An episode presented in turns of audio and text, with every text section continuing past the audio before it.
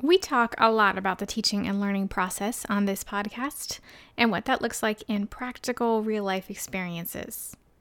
But today, I want to take a step back and talk about what it looks like in the beginning when you're just getting started. Maybe you're just beginning your teaching career, or you're pivoting to teaching after doing something else. Maybe you've been teaching for a while, but you're looking for ways to evolve and further develop or shape your career. Wherever you are in your career, we're all aspiring to be better musicians, teachers, and artists. In this episode, I'll share six practical tips for designing and developing your music teaching career. Music careers in the 21st century are flexible and diverse, and they often include more than one thing. Many of you are freelancers or self employed, curating opportunities, and crafting a creative career based on your varied skill sets and interests. Today, I want to focus on music education and ways to incorporate that into the work you do. Because whether or not you pursued or are pursuing a degree in music education, teaching will invariably be part of your career if it isn't already. I'll explain more about what that might look like in this episode. I'm Ashley Danyew, and you're listening to Field Notes on Music Teaching and Learning. Writing field notes is a way of documenting and processing what we see in the world. This podcast is a collection of creative ideas, practical strategies, and thoughtful observations from the field of music teaching and learning.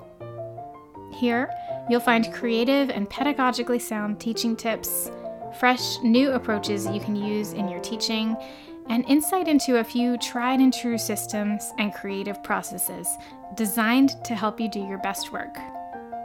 Let's get started. The first practical tip for designing and developing your music teaching career is to recognize the potential in those you teach. Socrates is famous for saying, I cannot teach anybody anything, I can only make them think. Because of this, you'll often hear me refer to music education as music teaching and learning instead, hence the name of this podcast. This reminds me that there are two sides to the process and that the two should be kept in balance. The word education comes from two Latin words educare, which means to bring up, to train, and educere, which means to lead out. Isn't that interesting? Think about how these two definitions integrate into the process of music teaching and learning. One part is bringing up, creating positive, structured environments where learners can discover and experience music and develop awareness and understanding. The other part is leading out, to connect with the individual, meet them where they are, structure learning experiences to meet their needs, challenge them in new ways, and bring out the full potential for music learning and achievement that is already within them. At the core of education is the belief that people are capable and already have some level of aptitude, aptitude being that innate potential to learn music. This is informed and shaped by a unique set of life experiences. Our work as teachers, then, is to look within each person, recognize and acknowledge their potential, and help them fulfill it. Keep in mind that sometimes you might recognize musical potential in someone that they don't yet see in themselves. This is a valuable opportunity to help people learn about themselves and what they may be capable of doing. Tip number two look for teaching opportunities in all aspects of your career. As I mentioned before, for most of us, a career in music will likely mean doing more than one thing. For me, teaching has been a common thread studio teaching, church music work, blogging, writing, and podcasting, and creating and teaching online courses. I believe any opportunity that involves other people is an opportunity to teach something. Remember, education means to draw out what is already within someone. For example, maybe you have a church job. This might seem like a performance job on paper, and often that is a big part of it. But there's usually a lot of teaching embedded in that work as well, especially if you're teaching or directing ensembles. The position may also include teaching new music to the congregation, leading congregational singing, which is often more teaching focused than performance focused, and maybe giving a lecture on a music related topic from time to time. If you have an orchestra position, maybe you'll also present educational concerts to children or families or adults, give pre concert talks, or teach master classes in local schools or colleges. If you're a freelancer, you're cultivating your own career. Maybe you'll put on community concerts, do a residency at a local college with your chamber ensemble, facilitate educational workshops on a variety of different topics, or teach master classes in local schools or summer camps. Think about your own career. How can you develop more opportunities for music education in the community or online? Tip number three connect with your local community. Start by reaching out to community music schools, community programs at local colleges or music stores, churches with available space, and public or private schools in your area. Are there opportunities for private lessons after school, a homeschool music class, a summer music camp, an educational concert series, a new community music school? Look for non traditional spaces or venues in your community too. What has really great acoustics, or a beautiful view, or access to visual and audio equipment? Get some friends together and put on a concert or a workshop of some kind. We did this when we lived in a small rural town in Massachusetts after grad school. We organized a chamber music festival and had events at the church where I worked, at the local college, where I also worked, and at the library down the street.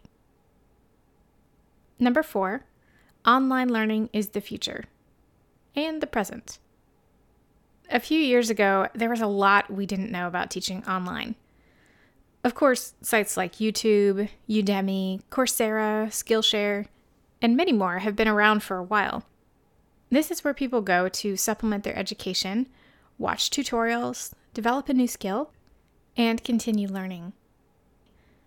In a lesson recently, one of my third grade students, playing his own version of the popular coffin dance, said he got the idea for the introduction from his quote, favorite piano YouTuber. I think this is great, and it was completely self motivated, but I also think it gives us a glimpse into the power and vast potential of online learning in the future. Since the pandemic, we've all learned a lot more about what's possible with online teaching and how we might continue to use these tools and platforms going forward. But I want to challenge you to think beyond Zoom lessons and YouTube recitals. Here are two examples of music education in the online learning space. The Institute for Creative Music, founded by a group of Eastman alums based in Rochester and New York City, offers online music courses on Teachable. One of them is by Nick Finzer called Blues Course 1.0. It's a step by step approach from learning the basics of three chord blues to creating your own modern jazz blues changes. By the end of the course, you'll be able to play 12 blues tunes by ear. Another example my friend Catherine Brunner is a music educator, piano teacher, and church musician. She saw a need for early childhood music resources and materials that parents could use with their children at home. So she created Music at Home, an online music studio for babies up through first graders. A licensed and certified Musikgarten instructor, Catherine records short music classes with a few children, as if parents and children watching later were also in the room, which makes it feel interactive. She also sells the corresponding Musikgarten instruments and other materials used in the class so parents and children can enjoy them at home as they watch. What could you teach online? Number five, be a good communicator. Good communication skills will help you in collaborative work, in teaching, and in performance experiences. You'll be remembered as someone who is easy to work with, consistent, reliable, organized, and professional. Strive for clarity and consistency. Make things clear and simple to understand, but also thorough and detailed at the same time. And always reread your written communication before sending. Take it from someone who knows. When it comes to studio or college teaching, Make sure you clearly explain and outline your expectations, deadlines, and policies from the outset. Communication is also important for gigs, timely professional responses, being clear about responsibilities, and having a well written contract in place. One other word of advice cultivate your writing skills. This will serve you well throughout your career. Writing is one of those things that may seem like it's less important in our modern world, but I speak from experience when I say that writing is still a huge part of professionalism, communication, and our work as teachers, directors, and artists. Think about all the writing you do to represent yourself and what you do. Your resume, cover letters, a bio, program notes, emails, social media captions, blog posts and written interviews, video and podcast descriptions, press releases, thank you notes, assignment sheets, adjudication forms, etc. Your writing skills ultimately help shape your career so take some time to really hone this skill and improve your writing. And tip number six be a lifelong learner. You've heard me say so many times before that we're never done learning, and that's a good thing. It's important to think of ourselves as learning right alongside our students, but it is a practice that we have to cultivate. It's something we have to actively pursue. We can always learn new things about music, technology, and people. This helps us stay sharp and connected and helps us continue innovating and creating throughout our careers. It's also important to learn about yourself. Take time to reflect on your teaching and continue developing your skills. If you look at the successful teachers you know, I bet you'll find that their teaching is based on a cycle of innovation, observation, and reflection. These three things are so important to the teaching and learning process. I created a free teaching reflection workbook to walk you through this process with some writing prompts and space to reflect. Look for the link to download that in the show notes. If you're looking for more practical advice and helpful resources related to building and developing your music career, visit Musician and Company, musicianandcompany.com. I started this website with my husband Steve in 2020 to equip 21st century musicians to be both artists and business owners.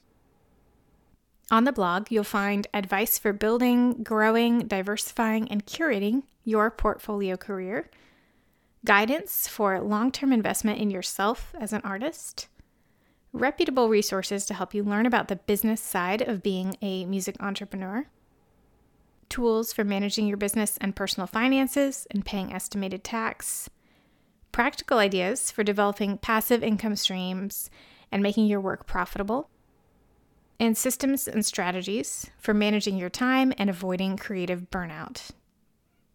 I'll include the direct link to the blog in the show notes.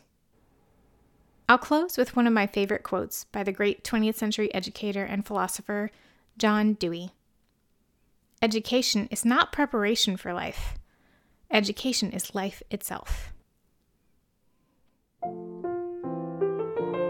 Thanks so much for listening today. For written notes, related links, and more information on today's topic, visit ashleydanyew.com slash field notes. You can find me on Instagram at ashleydanu. If you enjoyed this episode, it would mean so much if you'd subscribe and leave a review in Apple Podcasts. This will help others discover this content in the future. Plus, I'd love to hear what you like about the show and if there's anything specific you'd like to hear in the future. Again, thanks so much for tuning in today. See you next time.